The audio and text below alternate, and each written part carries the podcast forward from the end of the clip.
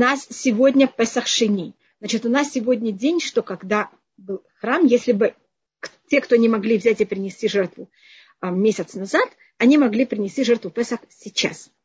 А, но так как у нас, как вы знаете, нет храма, не было возможности также первых, первого Песаха. И Песах, мы уже, может быть, говорили о том, что символизирует Песах Шини, он символизирует несколько вещей. Одна из вещей – это символика того, что есть всегда второй шанс. У нас всегда есть ощущение, что если мы не успели, мы не успели. И, и все уже невозможно. Тут мы видим, что есть возможность, также если у нас это почти никогда такой вещи нет, это только есть в Песах Шини, во второй Песах. Скажем, если я из-за чего-то не могла зажечь в субботу свечи, я же не могу в воскресенье даже зажечь. А тут есть вот такая возможность, э, второй шанс. Принести жертву Песах. Мы также видим в этом еще одну такую величайшую вещь. И это, может быть, я уже говорила об этом, что у нас, нам кажется, что если кто-то получил какую-то должность, эта должность уже никогда никто другой не может получить, и она уже занята. А вы знаете, что Муше, мы как раз еще немножко будем заниматься уровнем пророчества Муше, он эм, через него проходит Тура, он тот, кто передает слова Всевышнего нам. Но у нас есть несколько случаев в Танахе, в Торе, когда какие-то мецвод, они переданы через, конечно, Муше, но не прямо от Всевышнего к Муше, а в нем кто-то еще замешан. И можно такого человека рассмотреть немножко как соавтора. Хотя Муше должен нам передать всю Тору, а тут есть кого-то еще кто-то. И Всевышний мог дать нам законы второго Песаха, а, в такой форме, что а, если кто-то не смог сделать это в первый, тогда можно это сделать через месяц. Но в Туре это так не написано. Это написывается в книге Бамидбар, 9 глава, и там описывается, что были люди, которые не смогли принести в Песах в правильное время, и они пришли тогда к Муше, как раз в этот момент, когда надо было делать первый Песах, и сказали, ой, что нам делать, мы не можем, мы не чисты, мы были как-то в контакте с мертвецом, мы должны очищаться еще 7 дней, а что нам делать? И тогда Муше им говорит, подождите, я спрошу Всевышнего, и тогда дается второй, э, вот законы второго Песаха. Значит, тут мы видим, что есть люди, которые, они были соавторы дарования Торы и получения Торы. Это кого-то, конечно, Муше это передает, но это не передается, как все законы Торы. Кого-то Всевышний говорит, и Муше передает, а были кто-то, кто был завлечен в этом также. У нас также передаются законы Песах Шини, также передаются законы удела, в котором были соавторы женщины, дочери Цлуфхата. Значит, любой человек, не зависит, это женщина, это мужчина, не зависит, его родители были праведники или наоборот. Если он достигает своего духовного уровня чем-то, он даже может достичь уровня муше чем-то. Даже у нас никогда нет предела и нет такого понятия, что вот все занято, и вы пришли слишком поздно, или вы чем-то недостойны. А потому что вы женщина, или потому что у вас неправильный отец. Извините, что я так это называю. Я просто беру пример цруф, э, дочери Цруфхата, что их не папа был в какой-то мере чем-то, э, что-то сделал не совсем правильное. И они также женщины, и ведь они также стали э, теми, через которые передается какой-то из заповедей Туры, и они стали также, если можно сказать, соавторы Торы на уровне чем-то похуже на мужа. И у нас говорит это Рабхайм Валюшин, что если будет человек на уровне скромности Муше, это единственное качество, которое описывается о Муше, он тоже чем-то будет соавтором передания Туры.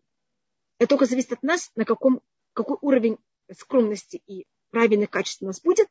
И нет никакого ограничения, нет никакой возможности сказать, извините, я родился в неправильном времени или что-то такое.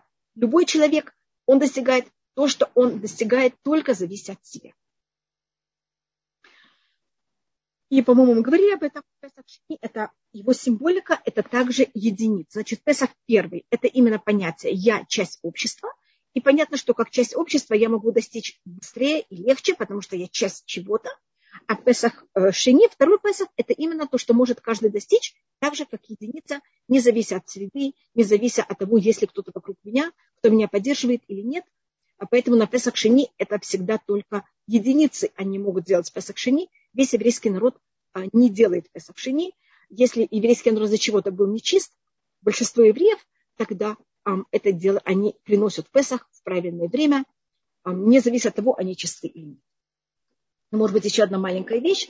У нас есть два, э, у нас все законы, которых запрещено делать, некоторые из них подлежат наказанию.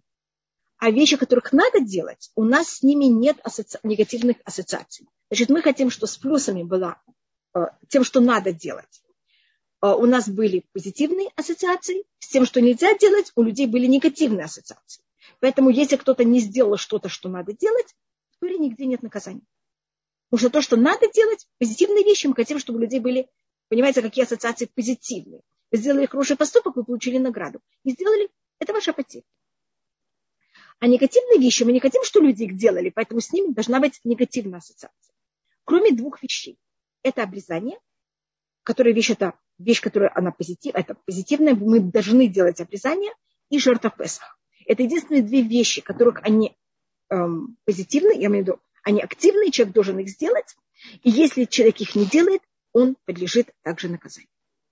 Но, конечно, как видите, для них есть также вот это понятие вторичности. Обрезание человек может делать с момента его рождения, когда ему исполняется 8 дней, до последнего дня его жизни. И Песах, видите, если он не сделал это первым вариант, он может, ему дается еще один. Поэтому эти два закона, они имеют какую-то очень большую особость. Как вы понимаете, обрезание – это понятие символики того, что мы евреи, как просто физически, если можно сказать, просто наше тело. А жертва Песах – это понятие нас, когда мы вышли из Египта, как мы стали народом. Я только рассматриваю. Я не вижу, я думала, что кто-то мне спросил что-то. Ну, я не вижу никакого. Рабанит Хава, а да-да. будет считаться вторым шавуотом, когда мы получили второй раз скрижали. Скрижали. Это вы знаете, как это был Йом-Кипур. У нас теоретически дарование Торы тоже происходило э, в трех этапах. У нас есть шавуот, когда нам было дано, э, были даны первые скрижали. А, и это у нас в какой-то мере... Э, потом у нас есть Йом-Кипур, и потом у нас есть также Пурим, когда мы абсолютно полностью взяли и приняли Тору. Значит, то что, то, что вы спрашиваете, это тоже очень интересная вещь, очень похожая. И, может быть, я это затрону, потому что это связано с Ферата Омер, с нашим периодом. У нас есть э, еще одно понятие, что обычно все имеет успех со второго раза. Это не, что и дается второй шанс, а это, что мы делаем это второй раз. И пример, может быть, я уже говорила об этом. Вы вымыли полы, и кто-то прошел и дотронулся до ведра, который вы еще не успели вылить, и вам сейчас надо взять и вымыть полы еще раз. Мне кажется, второй раз это ужасно. Это очень тяжело. Первый раз почему-то намного легче. Какая разница? Если бы мне была дана еще одна комната, мне было легче ее мыть, чем вымыть эту комнату еще раз. Вы согласны? Значит, людям вот это понятие э, второй раз им тяжело, потому что первый раз нам Всевышний дает какую-то эйфорию, я даже не знаю, как это назвать, но как-то Всевышний нам помогает. А второй раз это уже наши силы, это намного тяжелее. Значит, мне кто-то спрашивает, только извините, Эстер спрашивает, что надо делать в Песах Шени, кроме того, что есть мацу. Ничего другого. Хотите, я могу показать. У меня еще осталась одна маца, с которой я могу поделиться. А, я не знаю как с вами поделиться по зуму. И, а, и также мы в этот день не говорим тахану. Это значит, в этот день а, у нас кого-то считается такой полупраздничный день. А кроме этого, ничего более. Пожалуйста. И у нас Э, когда мы говорим про Шавуот, значит, мы получили Туру, когда были гром и молния, и весь еврейский народ вокруг. И вы знаете, как это закончилось. А потом уже поднимается на гору на еще раз 40 дней, еще раз на 40 дней. И когда он получает вторые скрижали, никого нет, тишина. И эти скрижали на вечность. Потому что они были, понимаете, как это намного с более большим личным усилием, чем подарок от Всевышнего. Всевышний может нам дать все, но тогда это будет не мы. Мы в этом не участвуем. Это подарок от него. Шалом, мизмор ли туда. А, мизмор ли туда мы да говорим. А Виталь Хая принято сегодня говорить мизмор ли туда. Очень правильный вопрос, но мы говорим мизмор ли Потому что мы только не едим хамец, пожалуйста, мы только не едим хамец вместе с жертвой Песах. Но мы тогда не должны убирать квартиру, а мы можем иметь хамец дома только во время жертвоприношения, и вместе жертвы мы не едим хамец. Спасибо, Абитальхай. И у нас э, то же самое происходит, с, эм, может быть, я начну с Рут. Мы читаем, как вы знаете, в Шавуот Мегилат Рут. Это понятие рождения царя Давида, который тоже родился, как вы знаете, и умирает в Шавуот. И Рут, она выходит замуж за Элимель. Э, первый ее брак – это э, Махлон он умирает. Буаз по преданию тоже женился и родил 60 детей. Только я не знаю, это была это как нигде не говорится, что у него было больше, чем одна жена. Может, у него были там двойняшки, тройняшки, или я не знаю, что это. И он даже по преданию всех женил. И они все у него умерли. Его жена тоже умерла. А извините, сегодня можно есть хамец. Сегодня, извините, меня просто пожалуйста. Сегодня весь день можно есть хамец. И даже с мацуей можно есть хамец. Никаких ограничений. То как если бы мы сейчас бы должны были принести жертву Песах, те, кто не успели в первый вариант, мы тогда должны были во время, когда мы едим жертву Песах, не есть хамец. И, эм, пожалуйста, и как вы понимаете, Буаз, который у него умерли 60 его детей, 30 девочек и 30 мальчиков. И умерла его жена. И приходит год. Последняя вещь, которую он хочет слышать, это о браке. Когда он слышит слово брак, ему становится, вы понимаете, как для него какой-то ужас. У него тоже умер муж. Вот первый раз, когда Буа женился, первый раз, когда Рут вышла замуж, понятно, что это была очень веселая вещь.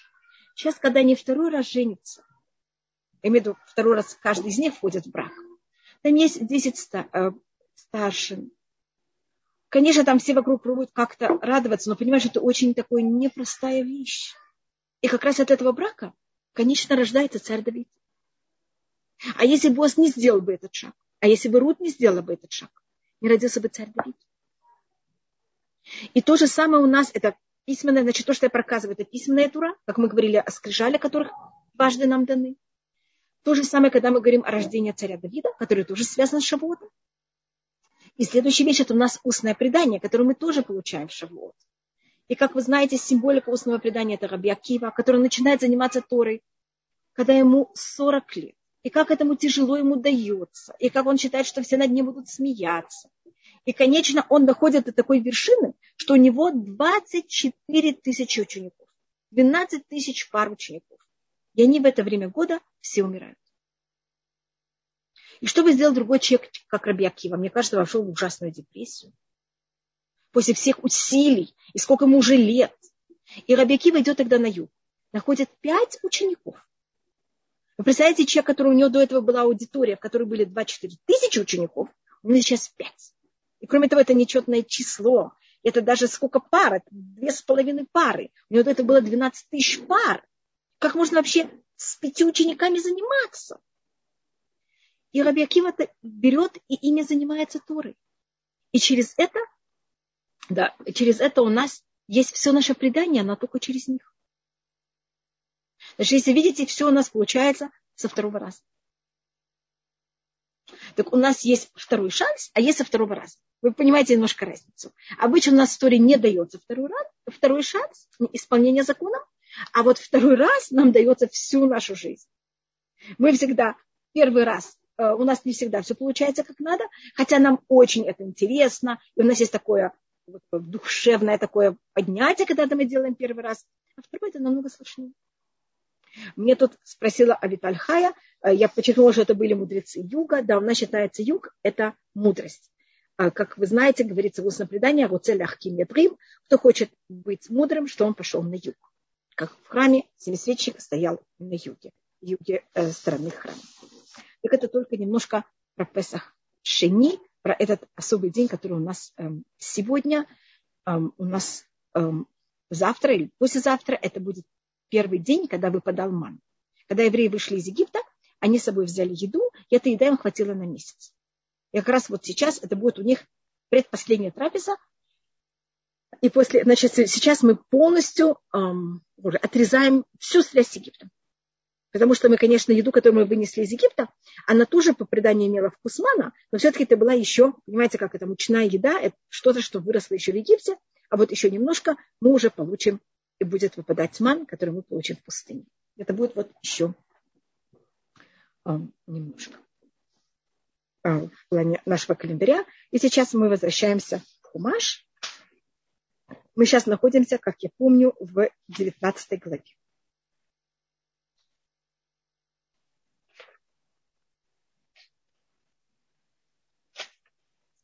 Мне кажется, что я это еще не рассматривала. И мы говорим о том, что весь еврейский народ, мне кажется, что первый посуд мы да просмотрели. Знаете, я, я, извините, я, так как мы не занимались, мне кажется, на прошлой неделе мы У нас не было урока.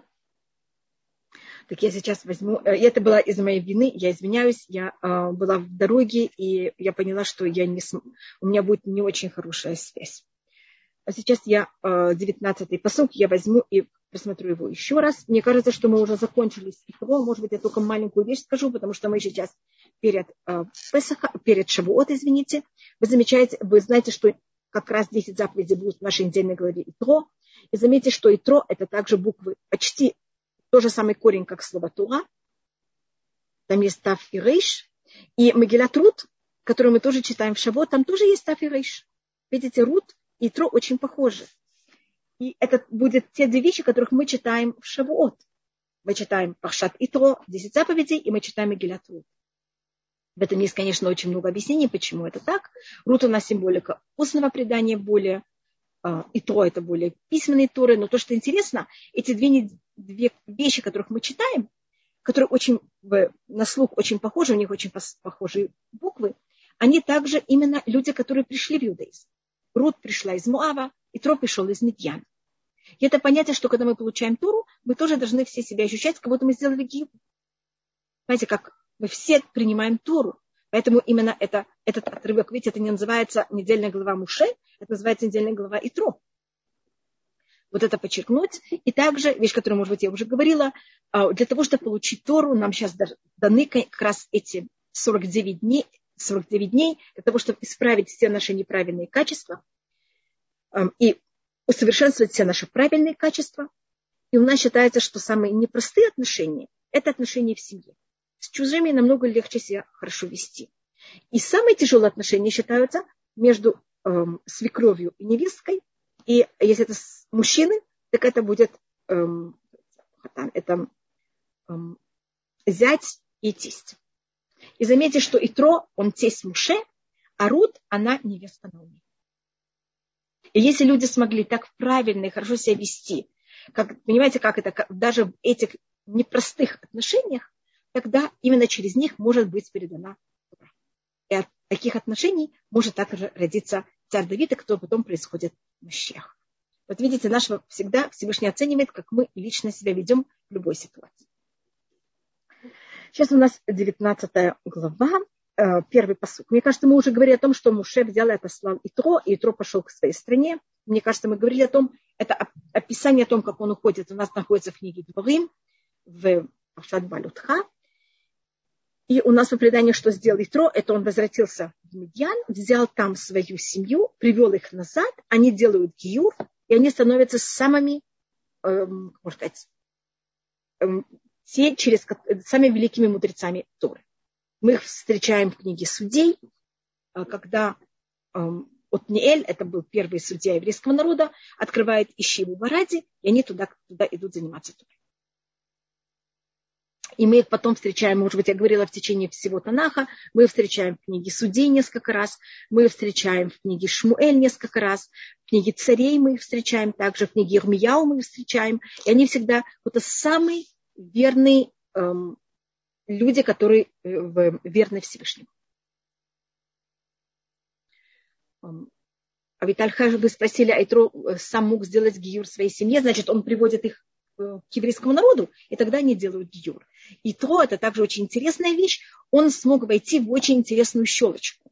Значит, у нас был период до дарования Туры, когда э, тогда войти в еврейский народ было очень легко. Человек просто мог взять, поверить Всевышнего, быть согласен соблюдать законы, и он этим становится частью еврейского народа. Ему не надо было полностью вырываться, если так можно сказать, от всех своих предков. Сейчас, когда человек после дарования Торы, когда человек делает гиур, он должен вырваться из своего народа и стать не только потомок Якова, он должен стать потомок Авраама. И особость Авраама – это что, когда была э, Вавилонская башня, когда люди поделились, мир поделился от людей на нации, он должен, э, Авраам тогда жил, ему тогда было 48 лет во время Вавилонской башни, и он как будто должен начать связь с еврейским народом с самого начала еврейского народа он как-то вырывается из своего народа, который он был, и прилепляется к еврейскому народу. Но не с этого момента, когда он делает гиюр, а, понимаете, с самого начала цепочки еврейского народа. А и то смог взять и войти в еврейский народ как раз в эту щелочку, когда вот было точно дарование Торы.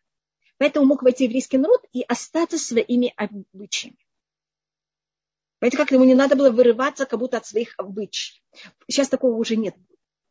И поэтому они жили обособленно, были очень строго соблюдали все законы, и а, они могли жениться на нас, мы могли жениться, на, я имею в виду, евреи могли жениться на них, они могли жениться на евреев, но они жили как отдельно а, и соблюдали свои какие-то традиции. Как, скажем, каждый еврей хочет соблюдать свои традиции, они имели право также на свои традиции. Как сейчас, когда человек делает гиур, он не имеет на это права. Это вот тоже особость и трон. И, может быть, я вам говорю, значит, я вам говорю, мы, и всегда, когда мы их встречаем, они будут самые верные люди Всевышнего. А в чем разница, по какому уровне цепочки придется к Аврааму или к Якову? А Витальхай, большое спасибо. Когда э, кто-то присоединяется и сделает, когда он делает гиюр, как вы знаете, он не считается потомок Якова, он считается потомок Авраама и Сары. И это понятие того, что он начинает и входит в еврейский народ с самого начала деления э, наций.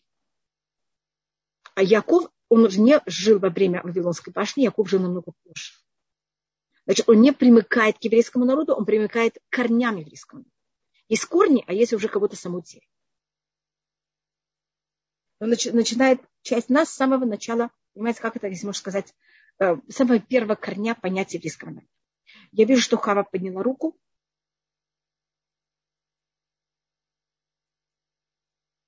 Или вы не видите? Пожалуйста, Хава, можно говорить. Здравствуйте еще раз.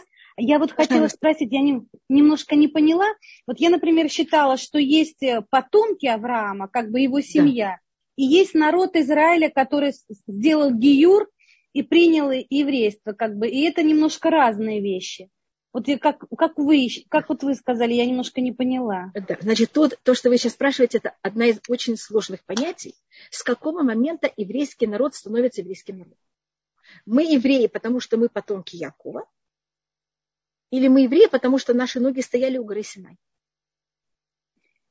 Ну, мы евреи, потому что мы потомки Авраама, наверное, все-таки. И потому что мы также стояли. Все, кто стояли у горы Синай, наше, наше понятие религии начинается с момента, как мы стояли у горы Синай. И это вещь, которая с момента, момент, как Яков э, или даже Авраам начинает соблюдать законы, до момента дарования Туры, это состояние еврейского народа в это время, или потомков, это еще не народ, это семья, это в какой-то мере немножко э, вещь, которая она не совсем однозначна. И это целое э, у нас понятие философии, что и как это. Я только хочу рассмотреть, только то, что я хотела подчеркнуть, это что человек, который делает юр, он не примыкает к нам в середине нашего понятия э, состояния как народ, а он к нам примыкает с самого начала. И он как будто начинает... А почему с самого начала? Для Если того, он все него... не прошел с нами, вот как понять? Все-таки да, а вот... еврейская семья, она много чего прошла. Как вдруг человек, да. который может и, и хочет как бы примкнуть и к заслугам этим, и как, как он может примкнуть к заслугам, на которые он и его род, что называется, не работали? Да, вы совершенно правы, поэтому ну, тут и то, что вы говорите, это очень важная вещь, и об этом говорится очень много. Что в, так, в таком случае происходит и как, но ему дается вот эта возможность примкнуть к еврейскому народу с самого начала. Скажем, у нас есть даже вопрос, это спросили эм, Маймонида. Может ли человек в период Маймонида, был один человек, который сделал гиюр э, в христианском мире, тогда это было вообще невозможно. Если вы знаете, кто тогда принимал иудаизм, он подлежал смертной казни. И он тогда поэтому э, взял и написал письмо Мамониду, который жил в, христиан, в мусульманском мире.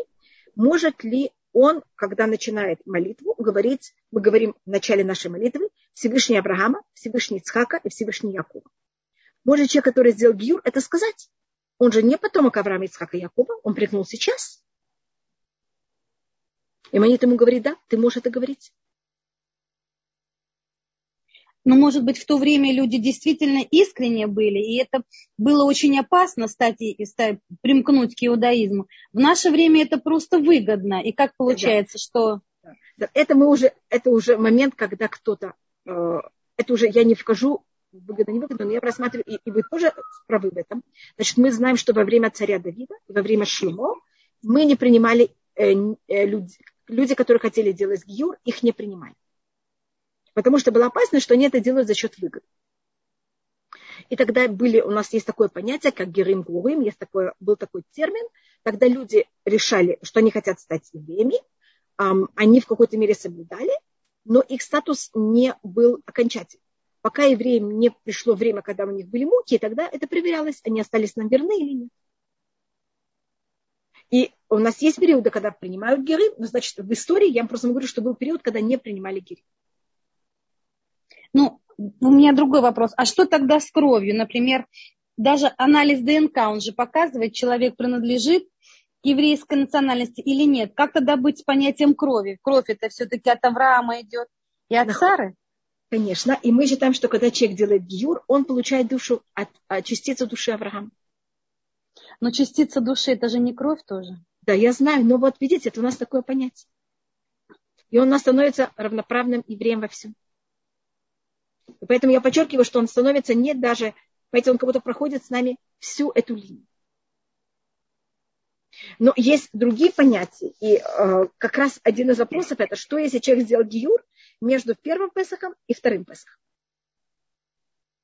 Он в первый Песах еще не должен был приносить Песах, потому что еще не был еврей. Или то же самое мальчик, которому стало 13 лет, между двумя Песахами. Ну, это я не вхожу в этот вопрос. Но то, что вы спрашиваете, это тоже очень важный вопрос, и на это есть также э, очень много литературы. Это считается один из споров, но это не считается гером, это связано с тем, какой статус имел еврейский, э, еврейская семья от Авраама до дарования Туры. Это считается один из разногласий, который был между Юсефом и братьями. Мы считаемся до дарования Туры, как все другие народы мира – которые должны соблюдать семь законов Торы. И мы добавочно соблюдаем добавочные законы как необязательная вещь, а просто как, эм, как можно сказать, эм, как желательная вещь. Или мы абсолютно уже евреи с момента Авраама, которые должны соблюдать все законы. И это считается вот это непонятный наш статус от Авраама до дарования Торы. Я знаю, что я затронула тут очень непростую тему, и об этом, как я говорю, есть очень много литературы, и очень а, для того, чтобы это взять и сформировать очень точно, это совсем непростая вещь. И я только это затронула для того, чтобы показать эту особость э, понятия того, как Итро входит в еврейский народ. И сейчас я начинаю 19 главу, первый посуд. Баходы шашлиши лицет на Исраиль мерц Ицраим. Байом азе баумит Барсинай. И на третьем месяце выхода евреев из Египта, выхода сыновей Израиля из Египта, в этот день они пришли в пустыню Синай. Если я это уже рассматривала, я прошу прощения. Э, это происходит на третий месяц. У нас дата дарования Торы нигде не зафиксирована. А, значит, мы знаем, в каком это было месяце, но у нас нигде написано, какой это был день. И, скажем, Песах, у нас говорится, должно быть 14 дня первого месяца, 14 дня Нисан. Шаву, э, Сукот, у нас тоже написана точная дата. Шавуот не имеет дату она имеет отсчет, если от первого дня Песаха вы считаете столько дней, вы дойдете до этой даты. У нас вот говорится, что мы пришли в третий месяц от выхода евреев, сыновей Израиля из Египта, что это мы вышли в первый месяц, значит, это третий месяц, это месяц Сиван. Когда будет точно дарование Торы, не будет написано дата, будет только говориться, будьте готовы через три дня. Мы тут делаем целый расчет для того, чтобы понять, какой это будет день. И это у нас а, одно из этих понятий, потому что тут также говорится, в этот день они пришли в пустыню Синай. А должно было быть написано, в тот день они пришли. Почему говорится в этот день? Говорит, на, вот на это устное предание. У нас специально нет даты дарования Торы. У нас вот говорится, в этот день они пришли.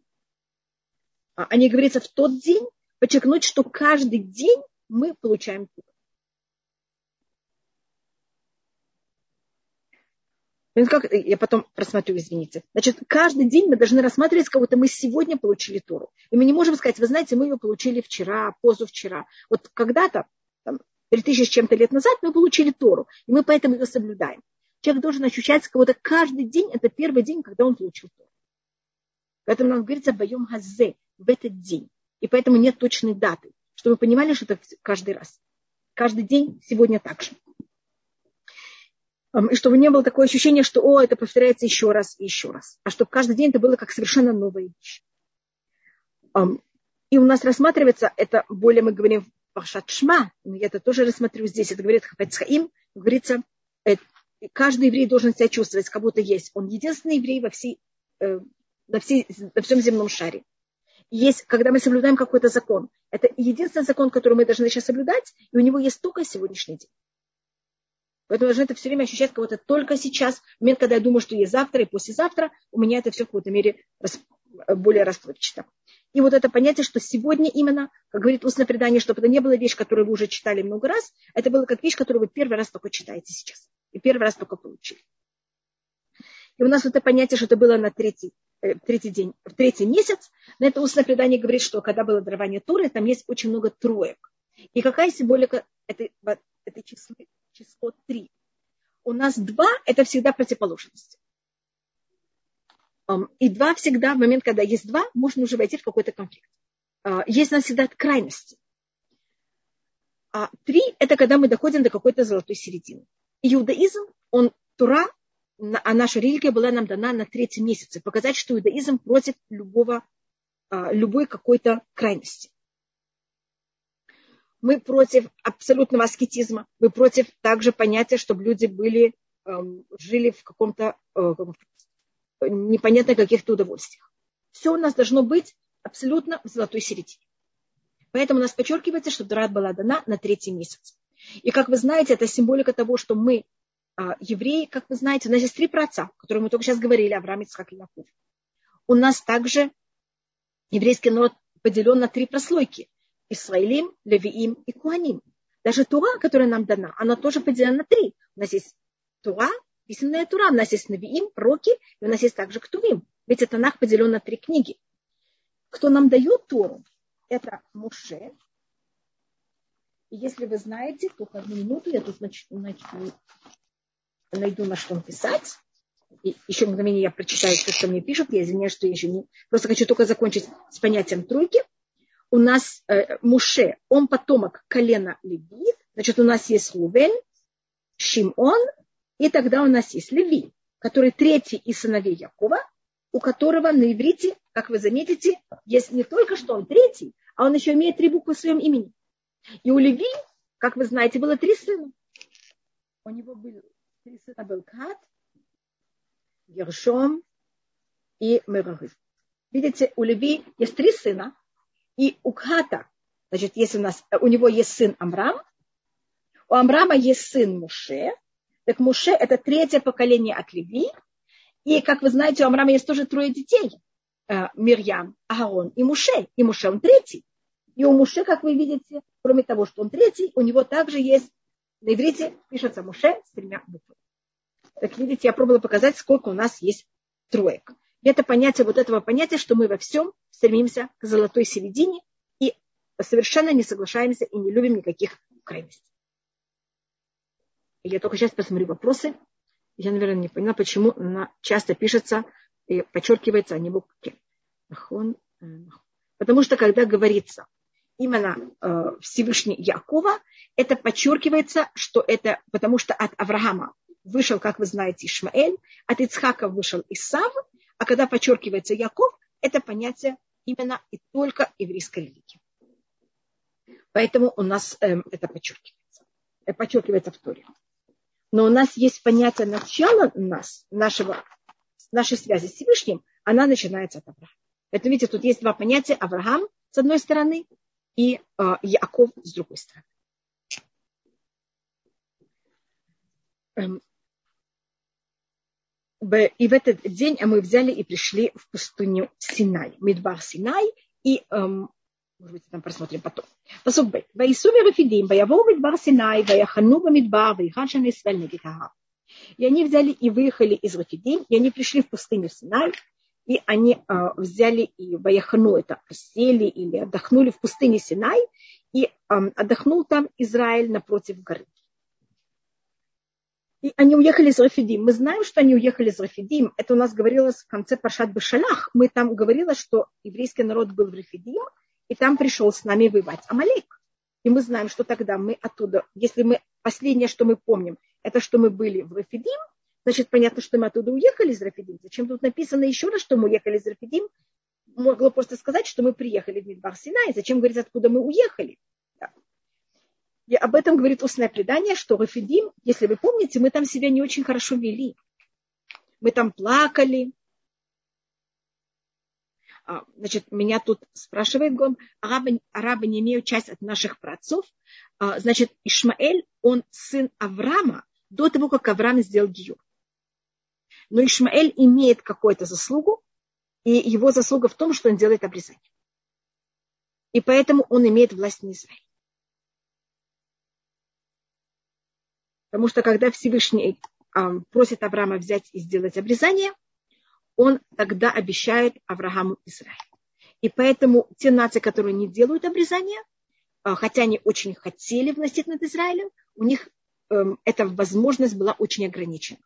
В течение этих последних двух тысяч лет, которых еврейский народ не был в Израиле, из них 30 эм, лет властила Англия, и еще там сколько-то лет пробовали властить крестоносцы. А так, начиная с того, как мусульмане захватывают Израиль, это больше, чем 1300 лет, они почти, почти с самого начала мусульманства, а, они те, кто находится в Израиле и властят над Израилем. Так это у нас, видите, у каждой вещи есть эм, своя духовная сила. И поэтому Гафидим – это символика на иврите. Я только делю в Я делю это на два. Гафу Едеем. Или Едайми больше. А, значит, это место называется Рафидим. И я их беру и делю на два. Значит, у нас есть такое, такое понятие, может быть, я уже говорила о нем несколько раз, что если слово имеет в себе больше, чем три буквы, разные буквы, Э, очень часто устное предание их делит на два. Я такая вещь у нас имеет даже название, это называется нотрикон. Нотрикон это не аббревиатура, это когда мы берем слово и делим его на два и получаем каких-то два других слова. Если видите, я беру, беру слово рефитим, делю его на два, и у меня есть раф и ядаем. Только я добавила тут два, потому что это в множественном числе. Только вот у меня есть первое начало, это рейш и пей, и потом руки, ядаем. И рафу едеем, значит, у нас опустились руки, ослабились руки. Говорит устное предание, что произошло в Рафидим. Евреи опустили руки от Туры. Они в какой-то мере, у них были даны уже какие-то законы. И в этом месте они немножко не хотели ими заниматься. И они спрашивали, если Всевышний среди нас, они там вели себя не очень прилично. И поэтому, когда говорится, и они уехали из Рафидим, это не просто, что они физически уехали из этого места, это понятно, это не должно было быть даже и написано.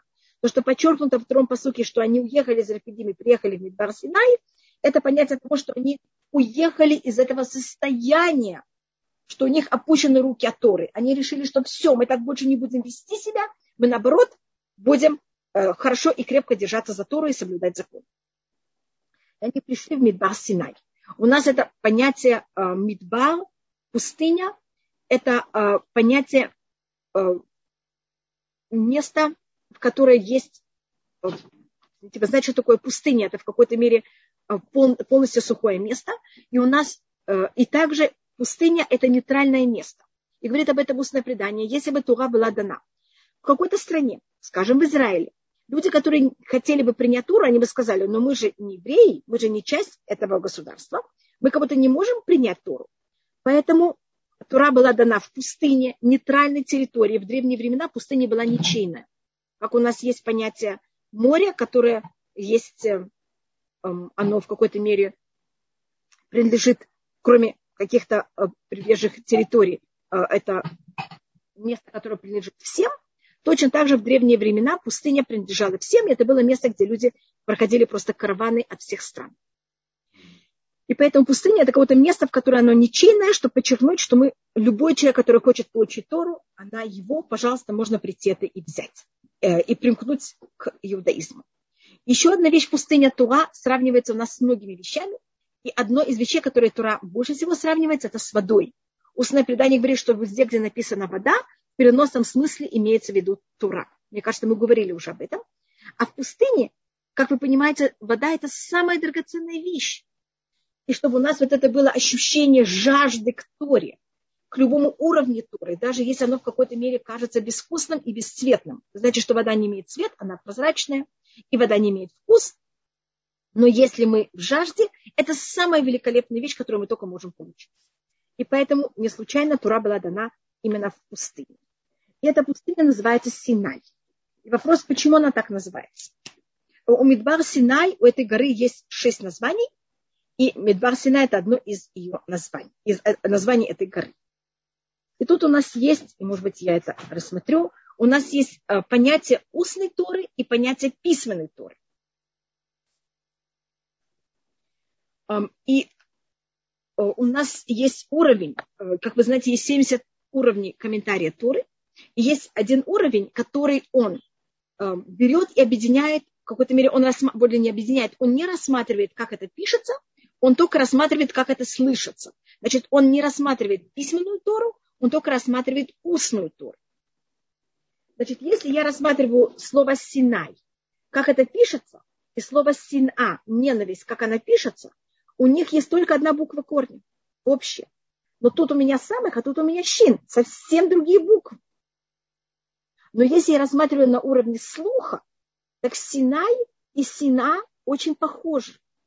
Так на уровень устного предания а, Синай похож на слово Сина. На уровне никак. Если я рассматриваю на устном уровне, Сина значит ненависть. Говорит устное предание, вместе с дарованием Туры сошла ненависть к еврейскому народу. И цель этой ненависти, которую взял Всевышний и опустил вместе с дарованием Торы, это было, чтобы сохранить еврейский народ. Потому что если бы со стороны других народов не было бы этой ненависти, мы уже давным-давно смешались и перемешали, э, перемешали, э, были перемешаны. Как говорит устное предание, это говорится на арамейском, сафра весайфа ярдуна улам. На арамейском меч – это сайф, это как шпага. Или как на арамейском это меч, на иврите, в модерном иврите сайф – это шпага. Просто это сайф – это меч на арамейском, а книга – это сефер. Это как будто, чтобы это было очень похоже. Так, книга и меч сошли вместе Э, крухим забезе, взяты и как будто бы э, пере, не знаю, как это сказать, перекручены один с друг, одна с другой. Если мы соблюдаем книгу, мы спасены от меча. Если мы не соблюдаем книгу, тогда есть меч против нас. Э, Ваяхану Бамидбар, и они взяли и э, остановились в пустыне. Ваяхан Шам Исраиль И остановился там Израиль напротив горы. Как видите, то, что мы остановились, говорится сначала в множественном числе, а потом в единственном числе. Значит, мне кто-то спрашивает, где это место, и еще минуту я к этому отнесусь. Спасибо. И так как у нас тут говорится второй, в этом говорится два раза, что евреи остановились, это же лишнее. Если уже один раз говорится, что мы остановились, понятно. Только один раз говорится в множественном числе, а второй раз говорится в единственном. Подчеркнуть, что мы, когда, мне кажется, мы уже говорили об этом, что когда евреи ехали, каждый раз, когда они останавливались, Всегда были какие-то склоки, кто-то не нравилось ему, что он остановился рядом с ним, ему было слишком маленькое место, кто-то в этом мире его притеснил. А когда мы взяли и остановились у горы Синай, это был единственный раз, когда мы в какое-то мгновение были весь еврейский народ, как одна целость. Как говорит устное предание, киишихат, как один человек, белевихат с одним сердцем. Никто ни с кем не спорил, представляете? И Всевышний сказал, срочно давать Тору. Потому что для того, чтобы получить Тору, первым делом мы должны быть одни, мы должны быть вот уметь уважать один другого и быть и в хороших отношениях один с другим. Как мы все время говорим, что эти 49 дней, их не цель, чтобы мы именно достигли вот эти правильные отношения один с другим. И поэтому именно в этом месте мы взяли и смогли получить Тору. Где это место гора Синай, вы меня спросили. Я только проверю, что это то, что меня спросили. Извините. А, значит, мы не знаем.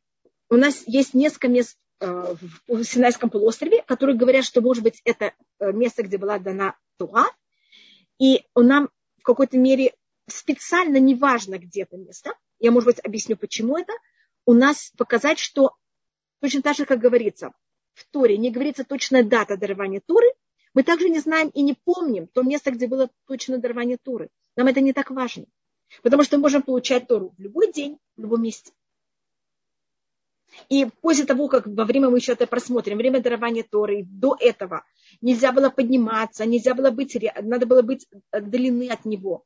После дарования Торы можно было там ночевать, находиться. У нас есть понятие святости, которое связано с словами Торы, которая она, эта вещь всегда будет свята. И как вы знаете, свиток Торы, который порвался или там испортился из-за чего-то, мы его хороним. Мы к нему относимся точно так же, как к телу человека, который берут и хоронят. У нас мы считаем, что тело человека – это тот, кто берет и исполняет Тору. И мы к нему точно так же относимся к свитку Торы, как, как также к телу человека. А у нас есть другая вещь, которая называется принадлежности, которые они не, на них не написаны слова Торы, а они, то, что называется ташмишей мицва. С помощью них мы соблюдали законы. Из те вещи, с которыми мы соблюдали закон, а в них нет слова Торы, а когда мы закончили соблюдать, исполнять через них закон, они потеряли свою святость. Мы не имеем права их унижать, мы не имеем права на них наступать, их там топтать, но мы можем это есть, мы, у нас эта вещь потеряла святость. И то же самое гора Синай. Значит, то, что мы рассмотрели, почему нам не так важно где-то, это две вещи. Первым делом, после того, как было дарование Торы, эта вещь потеряла свою святость. И вторая вещь, мы не хотим, чтобы было понятие, точно именно тут была дана Тура, и только в ней можно ее получить, а не в другом месте. Можно заниматься Торой в любом месте мира. Либо про сферу ход. Извините, это если у меня будет время, Лине Дарина, я только сейчас увидела ваш вопрос, я посмотрю, если я смогу. И у нас есть, как вы видите, у нас говорится о том, что мы взяли и пришли к горе Син, а мы пришли эм, к пустыне Синай. И говорится, что мы взяли, остановились там напротив горы. И как вы знаете, гора Синай у нас так, э, вы, должно быть, слышали эту известную притчу, что почему Тура была дана именно на горе Синай, потому что она самая скромная из всех гор. Она такая маленькая, и она в себе ничего такого не требовала. И у нас есть предание, что все горы спорили, и каждая гора сказала, чтобы нам не была дана Тура. И объясняли, почему именно она должна получить Туру, потому что она такая особая. Это у нас есть, э, как Кармель Баям его, у нас есть цитата в проках о том, как Кармель пришел и хотел, чтобы нам не было дарования Торы. У нас есть гора Тавор на севере, которая требовала, чтобы на ней было дарование Торы, и объясняла, почему именно на ней должна быть дарование Торы. А Синай, она была такой маленькой, и сказала, а мне все равно, только чтобы Тура уже была дана. И даже не думала, что на ней будет дана Тура. Именно на ней была дана Тура, потому что главное качество, как мы уже говорили, это также Амуше, главное качество, которое, э, через которого человек может получить Туру, это скромность. И это единственное качество, которое описывается Амуше. Если мы говорили, что Тура сравнивается с водой, вы должны быть знаете, что вода, она всегда с высокого места берет и перетекает к более низкому. И я как раз, но с другой стороны, она гора. А так тогда, да, если мы говорим именно о скромности, так может быть это должна была быть не гора, а наоборот низменность какая-нибудь. Но, как видите, гора Синай, она все-таки гора. Поэтому я видела, как раз это пишет Шемишмуэль, что для того, чтобы получить Туру, нам нужно некоторые качества. Но внутренние качества, это с одной стороны вот это ощущение скромности, но с другой стороны ощущение также своей значимости. А гора – это символика значимости что я понимаю, что я могу очень много достичь. А если я только себя ощущаю как долина и как низкое место, это недостаточно, тогда я себя не уважаю, и я могу, э, и это мне не будет у меня достаточно сил для того, чтобы взять и соблюдать все законы. И стремиться взять и подняться вверх, и стремиться к э, возвышению себя. Это у нас должно быть, с одной стороны, скромность, а с другой стороны, вот это желание и стремление все время возвышаться, Поэтому Тура была дана именно на горе. И это, как вы видите, у нас снова противоположности. Скромность и величие – это противоположность. И в иудаизме мы пользуемся всеми противоположностями, доходя до золотой середины и умеем пользоваться обоими противоположностями. И тогда у нас третий сук. Значит, мы пришли первый день, по преданию это был первый день э, Сивана – мы берем и приходим, доходим до горы Синай, и тогда третий посук, у Муше Аляйля Луким, а Муше взял и взошел к Всевышнему. Это, конечно, не имеется в виду физически, это невозможно, но вот эта символика, что Муше поднимается на гору, для того, чтобы говорить Всевышним, это вот это понятие, что Муше нуждается в какой-то духовном подъеме, в какой-то мере духовном подъеме также. Вайкра и Лавашеминахар, и э, и позвал его Всевышний, и позвал его Всевышний с горы Лемор, и ему сказал, «Котомар левет Якова, таги левне Исраэль». Так скажи дому Якову, и скажи так сыновьям Израиля.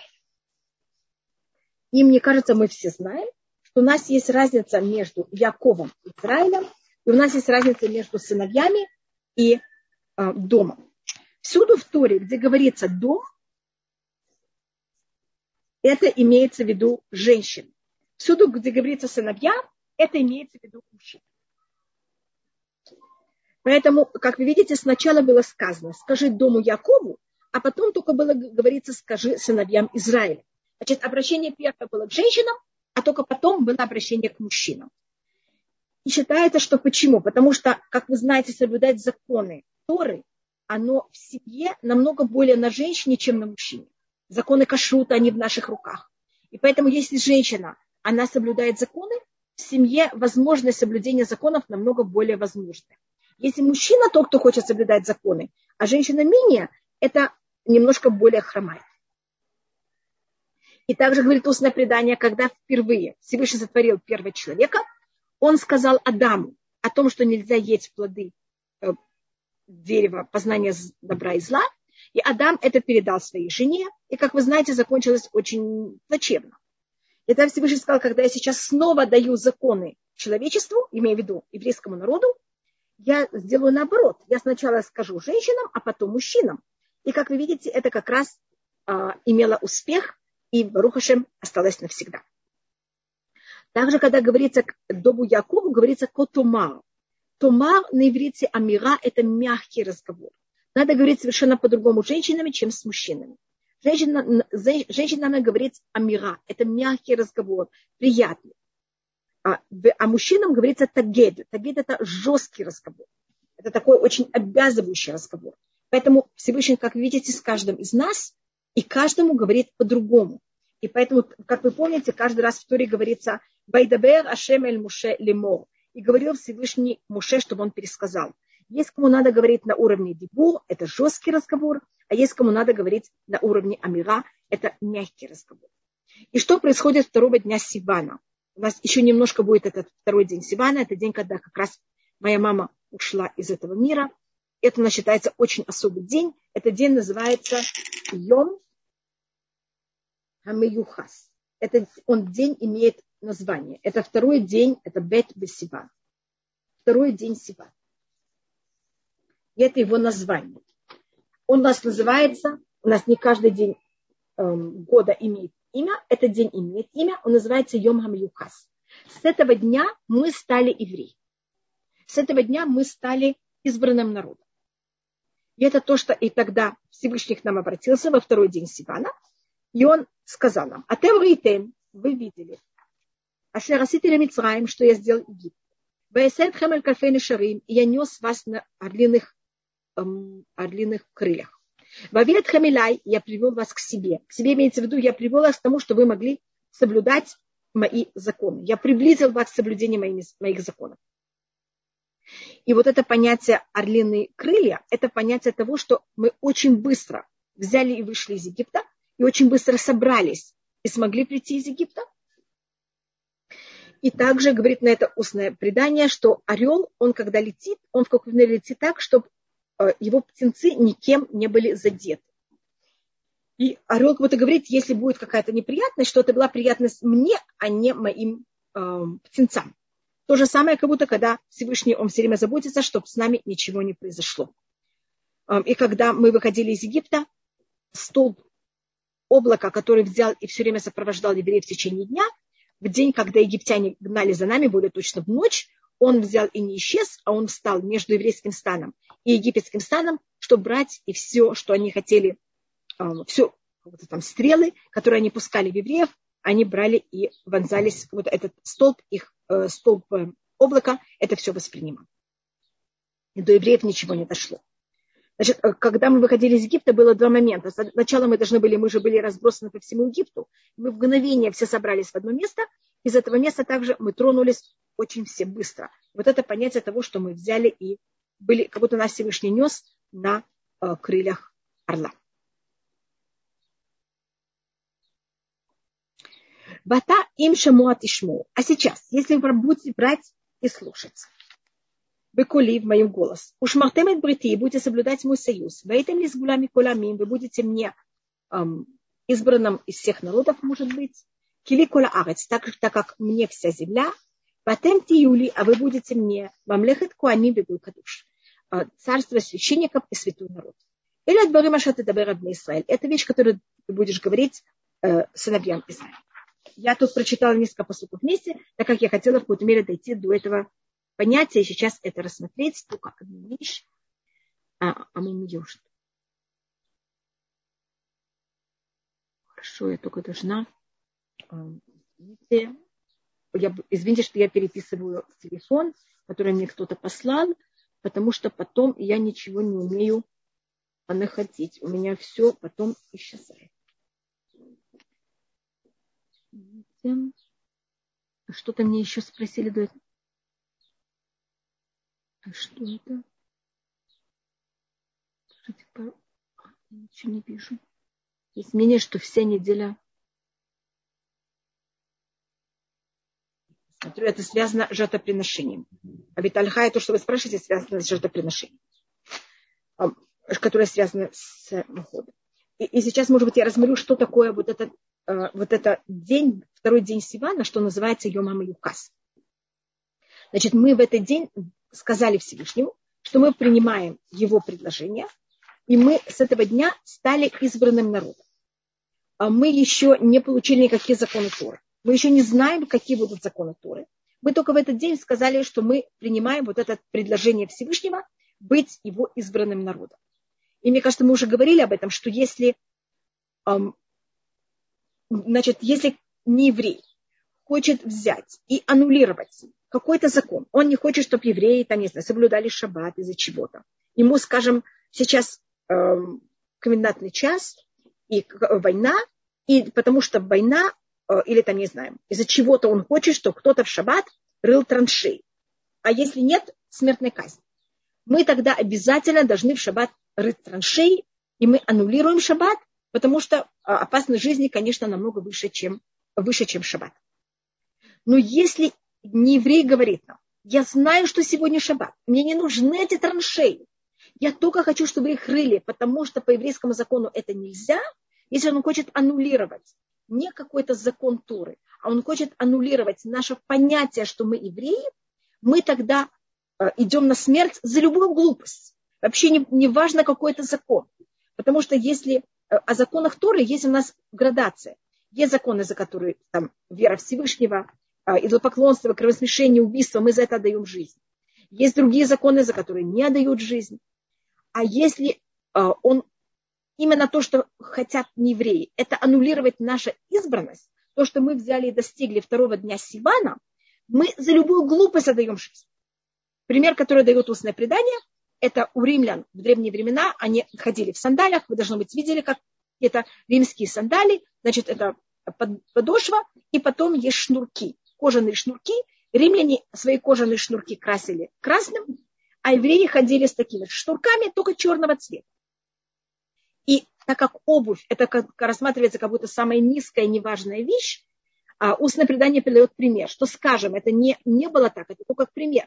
Если римляне объявят, объявлят, будут объявлять, потому что вы евреи, и вы ходите в черный, с черными шнурками, а мы римляне, мы ходим с красными, кто будет ходить с черными шнурками, подлежит смертной казни, потому что так ходят евреи. Мы должны отдать жизнь даже за счет черного шнурка. Хотя это вообще не закон Торы. Значит, то, что нам было дано 6 а, Сивана, это в день дарования Торы, в этом есть случаи, когда мы должны отдать жизнь, есть случаи, когда нет. А если кто-то хочет аннулировать наше еврейство, даже это будет в самой мелочи, мы за это отдаем жизнь в любой ситуации. Значит, чем-то Бет Сиван более важный. Бет Сиван мы не приняли какой-то конкретный закон. Бет Сиван мы приняли вообще понятие нашей избранности. И этот день, он, Йома Маюхас, это значит день нашей, эм, я не знаю, родословия, нашей избранности. Ехус – это как будто наше родословие. И вот наше понятие того, что мы еврейский избранный народ, мы получили его э, в второй день Сивана. Если есть у кого-то какой-то вопрос, пожалуйста. Я вижу, что кто-то хотел, чтобы я говорила про код. Значит, сейчас она не работает. Значит, самая простая вещь, что можно рассмотреть про год, это, это качество Аарона – это понятие, что если вы хотите кому-то выговорить, это именно понятие, которое более связано с негативной частью. А, значит, когда кто-то себя ведет не очень хорошо, я хочу его исправить. Мы должны это делать так, чтобы другой никак не был задет. Чтобы это было, как я могу сказать, очень деликатно. Как это делал Агарон. И это относится не только к другим людям, это также относится к нам самим. И мы часто ведем себя не очень хорошо, и мы тоже к себе должны быть терпимы, терпимы и любить себя также. Так это наша работа в это время, это как в эту неделю, как э, правильно э, высказывать и помогать другим исправляться, не вызывая у них никакие, никакой неприятности, никакого ощущения дискомфорта. И это то, что у нас называется ход, это такая изящность и прелесть. Очень приятно. До свидания. Большое всем, чтобы у всех все было благополучно. До свидания, Бацлаха. Мне кажется, что я перешла свое время. Да, спасибо огромное, Рабанит Хава. Только подключается студия Талдот. Нет, все в порядке со временем. Да. Туда раба. Рабанит Хава, хотела спросить у вас, на следующем, да. на следующей неделе, наверное, нужен особенный урок в честь э, Шивот. Да, без Зараташем. Так у нас эм, еще одна вещь, которую я забыла вообще говорить сегодня. У нас в, в этот четверг Лягба Омер. Я вообще не отнеслась к Лагбоумер. Я ужасно извиняюсь. Я сначала думала об этом, и, видите, совершенно забыла. Я очень извиняюсь перед вами. Это день смерти Раби Шимон Барюхая, ученика Раби э, Акива. Именно один из этих новых учеников Юга Раби Акива, который через него э, глобально рассматривается, прошла самая, вся самая скрытая учение. Это как его душа рассматривается не как свеча, как душа любого человека, а как костер, Поэтому в день его смерти мы зажигаем костры. Так это, э, и тогда следующую э, неделю мы будем рассматривать законы Шавуот и обычаи праздника Шавуот. Большое спасибо. Если есть какие-то вопросы про Могилат Рут, может быть, мы что-нибудь затронем. До свидания. Зависит от того, что мы успеем.